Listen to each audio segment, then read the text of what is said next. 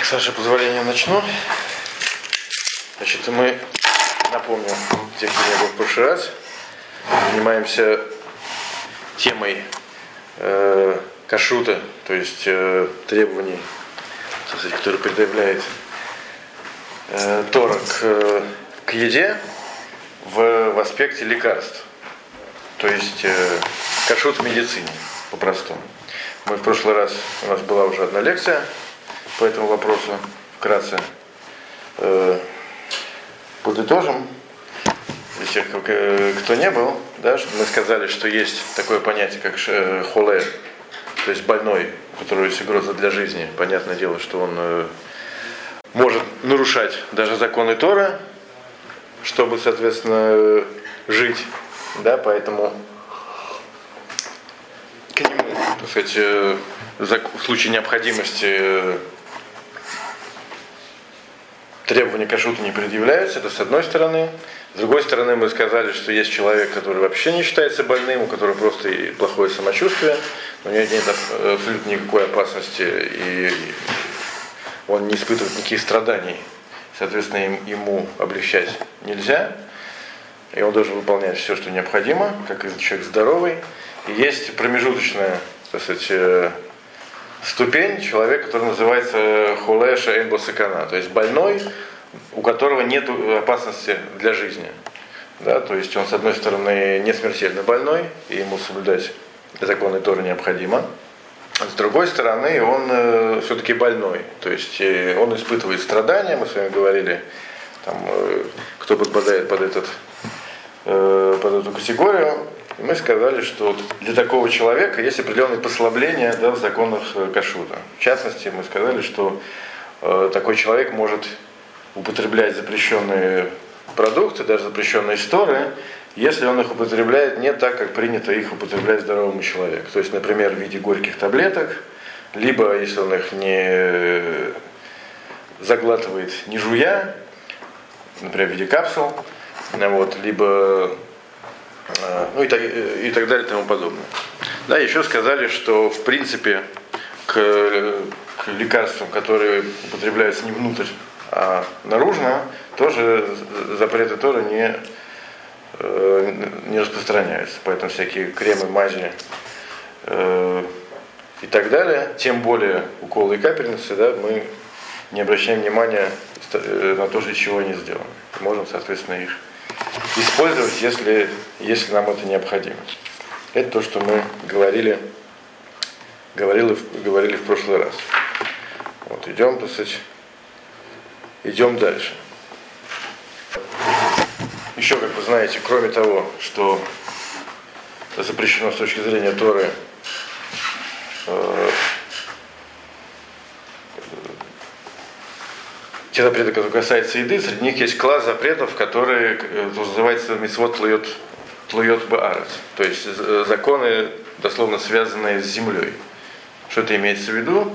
Имеется в виду, что э, те растения, плоды, точнее, да, земли, которые выросли в Эрс Израиль, то есть земля Израиля, э, то к ним предъявляются определенные требования, да, чтобы они были разрешены. От них нужно отделить вы знаете, э, Трумот и Масрот, то есть такие так сказать, э, вещи, которые, когда был храм, отдавали Куаним и Левиим, сейчас это никому не отдают, но, тем не менее, по некоторым мнениям это закон Торы, по некоторым мнениям это, это поставление мудрецов, чтобы мы не забыли, что такие законы вообще существуют, пока э, Трумот и Масрот не отделены от плодов, да, эти плоды запрещены.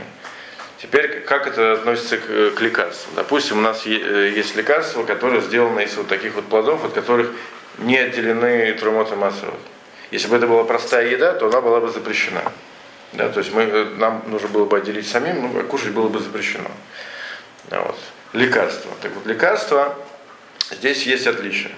Так как лекарство, в принципе, это не еда, да, и нормальный человек лекарство э, не кушает для того, чтобы получать от этого удовольствие, то эти законы, то есть об отделении травматоцрот на лекарства не распространяется. Имеется в виду такие лекарства, которые действительно не, не похожи на еду. как то таблетки, капсулы, горькие микстуры и так далее. То есть те продукты, которые мы едим только для того, чтобы, чтобы вылечиться, но не для того, чтобы получить какое-то удовольствие. Поэтому если у нас есть лекарства, которые сделаны, скажем, из фруктов, от которых не отделены томат масрот, то это в принципе не страшно, если они горькие и, и несъедобные. Вот. Это тоже касается томат. Вот. Еще есть э, такой запрет, э, если вы слышали, как урла. Урла это э, плоды деревьев в течение трех лет после их посадки. Опять же, кстати, интересно, что это, в принципе, запрет, который есть и, не только в Израиле, но и здесь, но и в Фусларис. Когда посадили дерево, первые три, первые три года его плоды запрещены. Вот. Единственное, что э, есть отличие, что в Фуцларес, то есть за пределами Эрс Исраэль, если мы про плоды эти ничего не знаем, то есть мы не знаем, то ли это плоды первых трех лет, то ли это плоды после трех лет. Да? То есть называется сафек орла. То есть есть сомнения по поводу того, орла это или нет, то нам это разрешено. Вот. А в Израиле это не так. В Израиле даже если есть э, сомнения по поводу того, что это орла, то все равно это запрещено. Вот. Теперь как это относится к, к нашей теме, то есть к лекарству. Так вот, э, для больного сафек орла разрешен, даже в, даже в Израиле. То есть если у нас есть э, в составе лекарств э, может быть, то есть не сто процентов, но может быть, плоды первых трех лет, то для больного это разрешено. То есть он, если он не может выяснить, то он может эти плоды употреблять. То есть сафек урла для больного он разрешен. Так, что у нас еще есть в... Теперь э, есть еще ряд законов, касающихся э, плодов, выращенных в Эрс-Исраэль. Это, вы знаете, швиит седьмой год. Да? В седьмой год э, запрещено обрабатывать землю и выращивать, э, выращивать, выращивать плоды. Более того, э, если мы уже плоды, плоды вырастили, то э, есть, ну, нужно их есть в душа, то есть в, как бы, относиться к ним как э, к так скажем, к вещам, в которых есть святость. То есть, например, запрещено портить плоды, запрещено выкидывать их там на помойку э, и так далее, и так далее. Проливать там и, и относиться к ним э, небережно. Ну, вот. Э, теперь, и, э, в принципе, в принципе, для лечения тоже использовать такие плоды нельзя. То есть, например, взять нормальные плоды и взять их, сделать из них горькое лекарство. Естественно, мы берем хороший так сказать, э, продукт и его, в принципе, портим. Поэтому из плодов э, швид изначально лекарство делать нельзя. Лучше взять э, какой, плоды, например, которые привезены из-за границы, либо, либо плоды, которые выращены не в седьмой год. Но если уже кто-то сделал, кто-то сделал лекарство, да, и можно ли его постфактум употреблять? Так вот, ответ интересный такой, что, э, что употреблять такие плоды можно, но только нужно к ним относиться как к плодам швейд. То есть к плодам нельзя их, э, то, что я сказал выше, да, выкидывать, проливать э, или, например, отдавать животным. Вот, то есть нужно относиться к ним как к любым э, плодам, которых есть душа швид, святость седьмого года. Так а если невозможно выделить седьмого года или нет, то можно есть? Да, в принципе можно, но имеется в виду непонятно седьмого, седьмого это года или нет. Мы говорим, что даже если мы знаем, все равно можно. Вот. Но интересно, что лечить животных э, такими лекарствами нельзя. Что считается непочтительным отношением.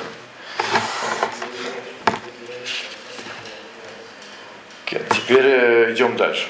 Значит, э, то, что мы говорили сейчас, это в основном были запреты, связанные с э, законами Торы.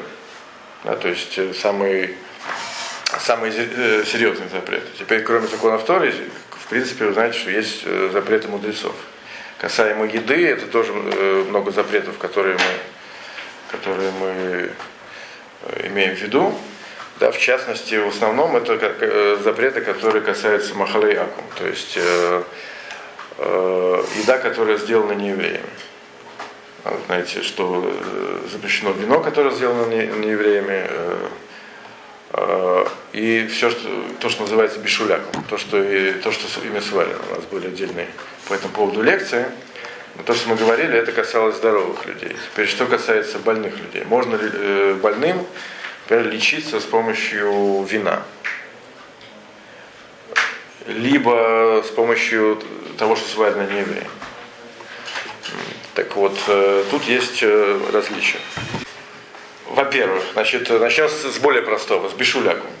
С, э, с едой, которая сварена не евреем. Да, знаете, есть такой закон бешуляком, с оговорками, с определенными условиями, в принципе, еда, которая сварена не евреем, она запрещена. Называется бешуляком. Причина этого запрета, мы про это уже говорили, это уже за рамками. Вот. Но в принципе есть такой закон. Вот. Закон, э, который постановили мудрецы. Вот. Это не закон Тора. Это не закон Тора, это постановили только, только мудрецы.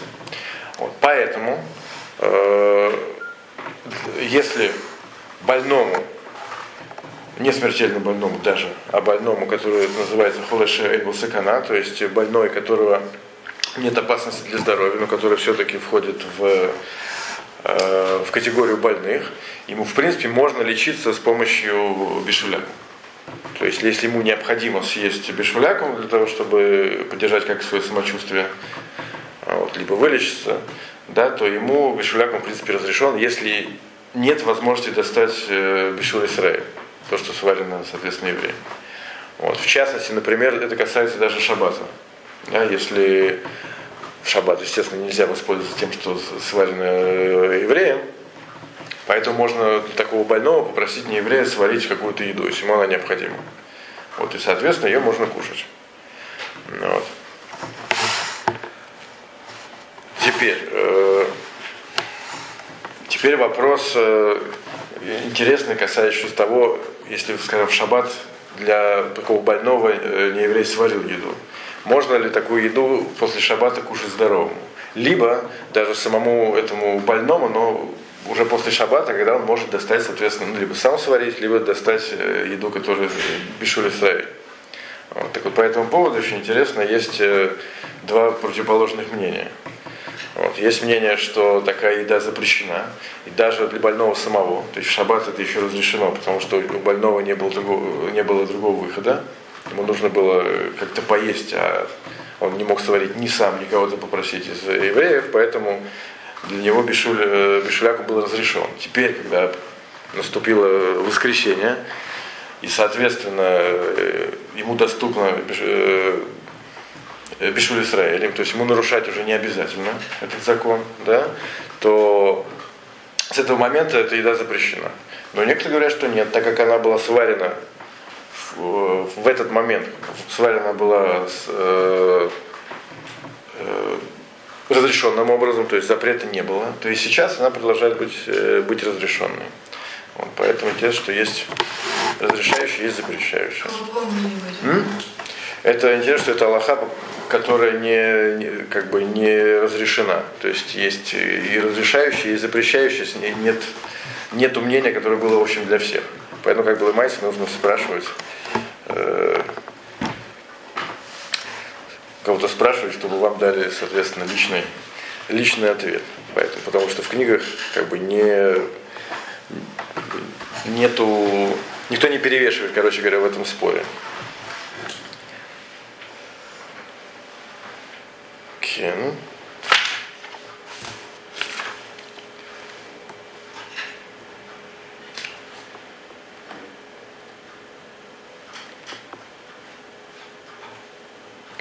Теперь э, еще одна вещь, то, то что связано с бешуляком.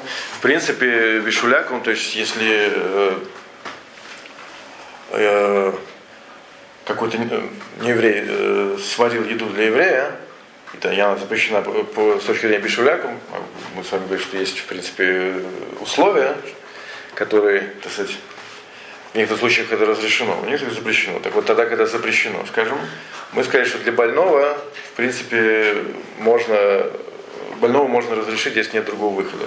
Теперь что делать с, с посудой? Пишуляком, в принципе, запрещает посуду. Вот. Э, так здесь интересно, что закон такой, что э, чтобы использовать посуду для здорового, то есть для человека, который, для которого бешуляков запрещен, то нужно посуду, э, посудой не пользоваться 24 часа, то есть сутки. И после этого можно пользоваться. Знаете почему? Потому что за сутки считается, что вкус, который впитался в стенки, в стенки посуды, он портится, то, что называется там ливгам, да, и он перестает быть запрещенным. Хотя в общем случае мы на это не полагаемся по установлению мудрецов, но в этом случае, так как в принципе сварить еду для больного было можно, вот, то в этом случае мы разрешаем вот такой самый простой способ как бы каширования посуды, просто оставить сутки без использования и все.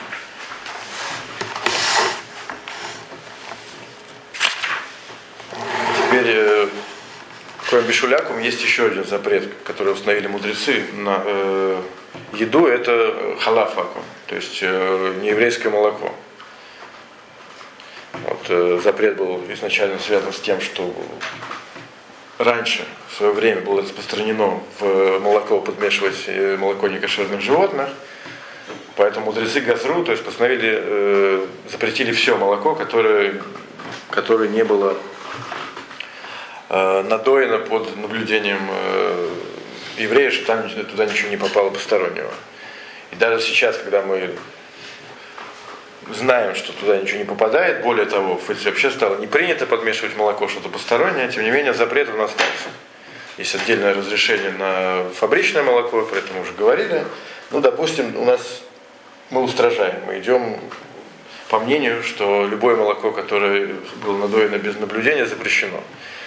Теперь для больного э, этот запрет, он в силе или нет?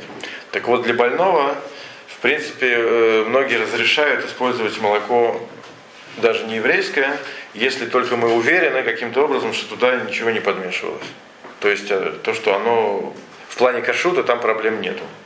То есть у нас остается только проблема запрета мудрецов. Мы сказали, что для больного это, в принципе, в случае необходимости можно, можно разрешить.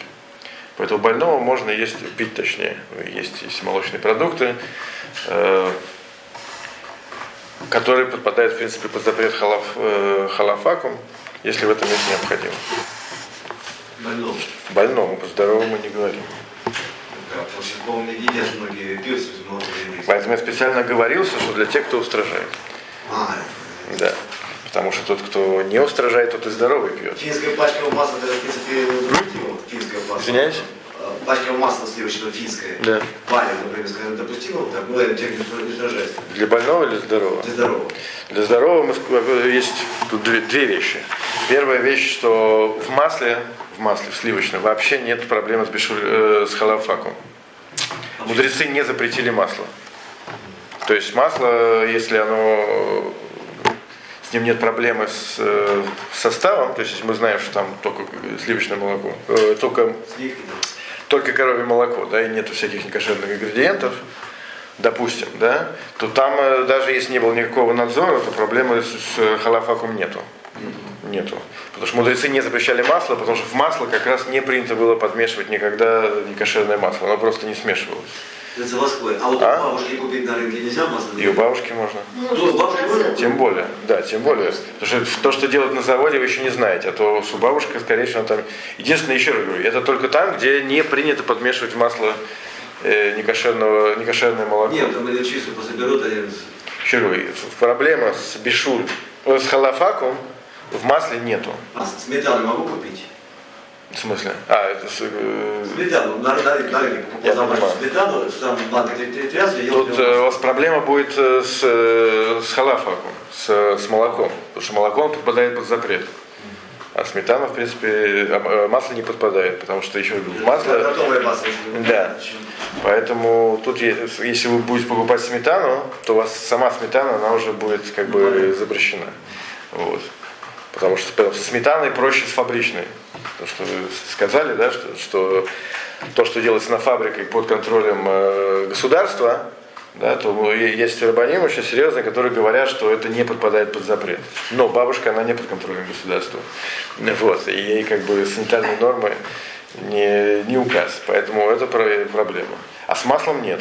С маслом как раз э, меньше проблем. Потому что еще в масле, в принципе, используется только коровье молоко. Если подмешать другое, оно просто не получится. Поэтому мудрецы изначально, сейчас технологически можно делать все, что угодно. Но во времена мудрецов такого не было. Главная проблема может быть, какая посуда, чтобы что использовать, что кладет. С посудой там проблем нету. Нет. Да, потому что, потому что это холодное. Вот. А даже если горячее, то тоже, э, чтобы запретить, надо очень постараться. Вот. Поэтому с посудой как раз там проблем, скорее всего, нету. Поэтому с маслом проблема, по идее, быть не должно. С молоком, да, это будет проблема молоком. Так что, короче говоря, для даже того человека, который устражает, если он больной, то в данном вопросе можно облегчить. Теперь э, с вином. Да, с вином как раз э, запрет использовать нееврейское вино, он как раз из, из этих э, запретов он самый строгий.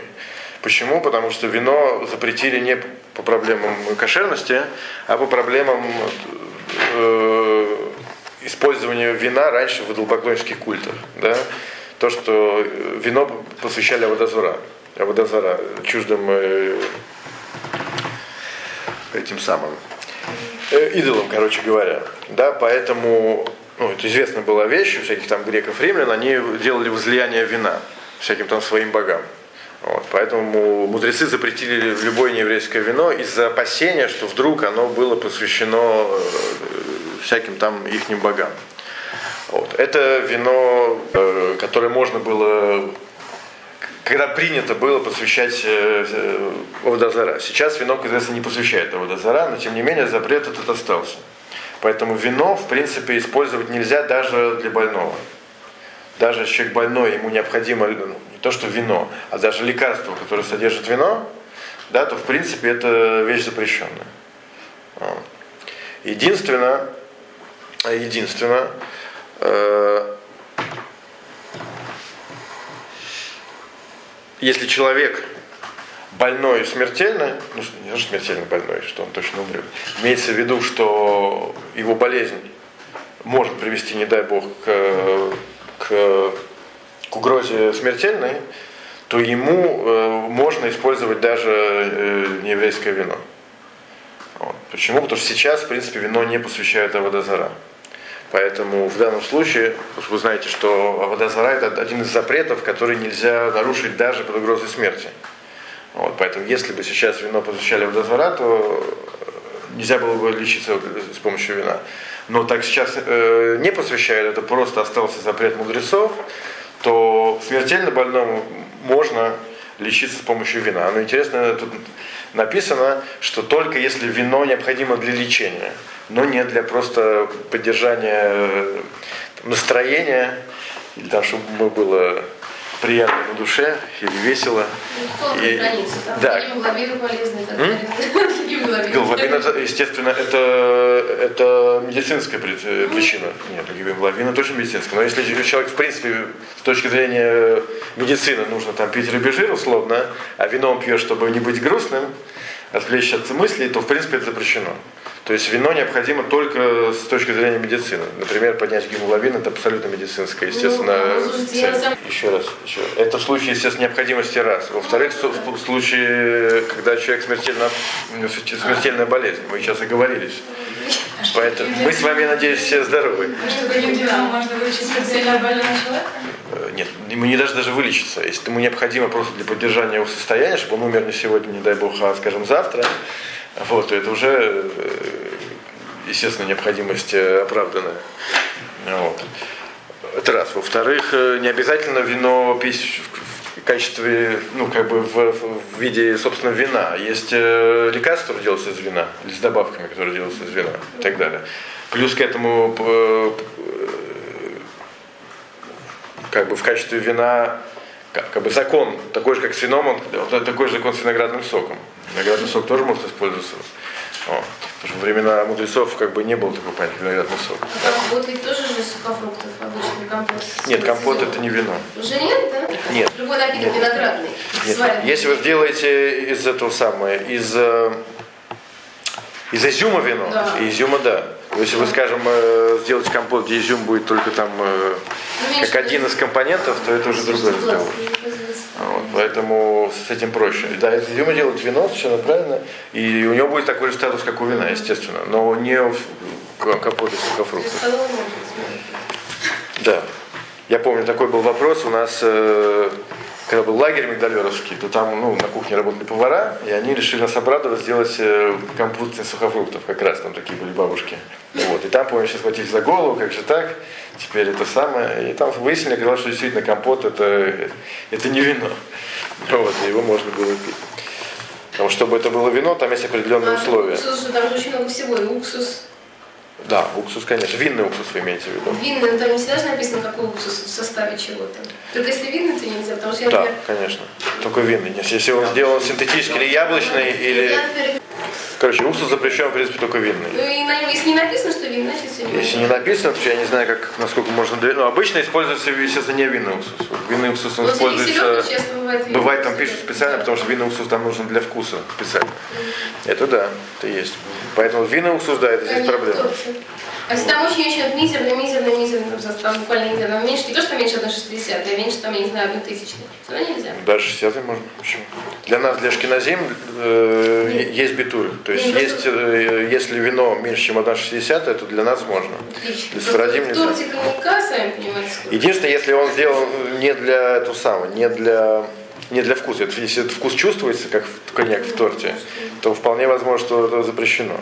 Если он, что, что, что такое битуль? Это когда мы говорим, что этой вещи нету. Но если, если человек специально добавил, скорее всего, он добавил для того, чтобы чувств- вкус чувствовался. Короче, мы немножко ушли в сторону. Коньяк тоже не совсем вино. Коньяк, в принципе, это не факт, что не факт, что это вино. Например, э, коньяк, например, если у вас кошерный коньяк, да, то вы знаете, что это нет. Если смотри, кошерное вино, то вы знаете, что его, оно запрещается, если например, не еврей его там э, поднял, например, да, или выпил, А. отпил. А с коньяком, например, это не так. Коньяк, например, запретить невозможно. Почему? Потому что коньяк это вещь очень спорная, это в принципе не вино. Ну, короче, это Ой, не, это- вообще вещь очень похожа на, на- Да. на водку. Да, О, поэтому, в принципе, лалаха мы устражаем и не пьем, но все остальные строгости, которые касаются вина, мы коньяку не, не Значит, предъявляем. мартини и все остальное тоже. Нет, нет, пить нельзя. Пить нельзя и коньяк тоже, и мартини, все что угодно. А, например, дарить. Вино, например, нельзя даже дарить, получать от него, от, от него выгоду. А коньяк можно, например. Шампанское. Не, ну смотрите, вино. выгода? Какая выгода? Мне часто дарят шампанское, которое мне не нужно. Я передариваю. Это другое. Это, когда, вам уже, когда вам уже подарили, это Ну да, вы уже понимаю. просто не, А, Другой разговор. Например, кому-то специально купить, чтобы подарить это. Короче, мы сейчас ушли в другую тему, и особенно в такую, которая там есть очень много нюансов. Ну, Вот. э, А подарить кому-то это считается, что извлечь выгоду? Подарить кому-то же не дарите просто так. Вы дарите для того, чтобы человеку, либо даже хотя бы себе, доставить удовольствие моральное. Ну, вот. Поэтому, когда кому-то дарите, естественно, это, это извлечение выгоды. Вот. Ну, в, в таком контексте, естественно. Не, даже она не, может быть, оценивается с деньгами, но тем не менее. А вино, оно запрещено бы она. Не- э, э, запрещено извлекать выгоду из нееврейского вина. Вот. Теперь возвращаясь к лечению. Возвращаясь к лечению, поэтому смертельно больному только разрешено. Вот. Теперь не смертельно больному, в принципе, запрещено. Э, Кроме, кроме случаев, когда человеку необходимо только такое лекарство, которое содержит это вино. Это раз, и другого нету. И второе, это вино употребляется не так, как э, не так, как принято его употреблять. Ну, например, если это таблетки, микстуры там, и так далее. То есть оно, когда человек его употребляет, он употребляет его только в виде лекарства. Ну, например, там, не знаю, какие-нибудь капсулы, таблетки, там что-нибудь в этом духе, в составе которых, например, есть э, вино или его производные. То тогда э, можно употреблять больному, если, э, если других лекарств, э, которые может, э, могут заменить это, нету. Но употреблять его по так как его употребляют, даже для больного нельзя.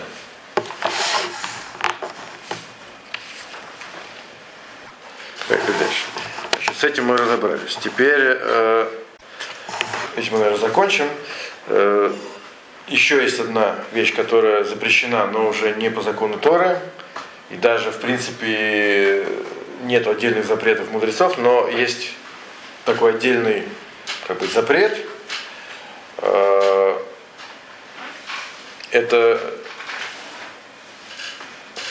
еда, которая запрещена из-за опасности, из- из-за, из-за того, что она, э, она опасна для здоровья. Не имеется в виду, что она опасна, потому что мы знаем, почему она опасна. Есть э, в, в Талмуде и в других книгах э, мудрецов э, перечисляется еда, которая опасна. Но почему, мы, естественно, с точки зрения науки не знаем. Например, например еда, которая простояла под кроватью, да, э, на которой спал человек. Напишет, что такая еда, она опасна для, для, э, опасна, не знаю, для жизни, не для жизни, напишет, что она опасна для, для здоровья.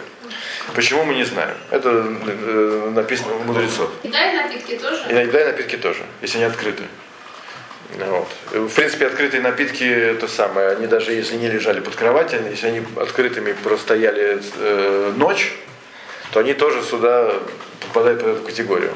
Не по всем мнениям, но написано, что, ну, так скажем, есть, есть многие, которые пишут, что они, это тоже запрещено из-за опасности. Вот. э, Почему, опять же, мы этого не знаем, науке это неизвестно, мы просто верим нашим мудрецам, мы, соответственно, не едим. Вот. Теперь что делать для больного? Например, у человека таблетки пролежали под кроватью. Либо какие-нибудь там микстуры, капли, мази и все что угодно. Так вот, э, на таблетке э, этот запрет не распространяется. Вот. То, что запрещено, это именно еда. Но то, что не входит в категорию еду, еды, э, так как, еще раз говорю, мы не знаем, почему это запрещено, поэтому мы не можем запрещать больше, чем написано в, в книгах. В книгах написано, что еда запрещена. То, что не входит в категорию еду, как то, как, как то лекарства и таблетки, мы э, как бы нет никакого смысла запрещать. Поэтому таблетки можно изначально использовать, и нет никаких проблем, э, не- нет никаких проблем их глотать, там, кушать, намазывать и все что угодно. Да. В книгах написано, Мишнабрура, он жил не на юге, он жил как там в Польше. У- в Польше у них был обычай держать картошку под кроватью. Тоже он пишет, что это такой обычай, который почему-то у всех принят, у евреев, соответственно. И он там писал, что на самом деле это обычай неправильный, потому что как бы, по... написано в, в- в Талмуде, что еда, которая лежит под, пролежала под кроватью, она в принципе запрещена. Не запрещена, опять же, не потому, что это запретили мудрецы или там, а напишут, что это опасно. Почему мы не знаем, но так написано, а? Не, нет, еда это не обязательно закрыто. Там даже, в принципе, я так понимаю, что да. Я понимаю, что да. Я не- уверен на сто процентов, но я понимаю, что любую еду проблема хранить под кроватью. А. Так, так, так, так, так. Ну, я думаю, стоит остановиться на этом.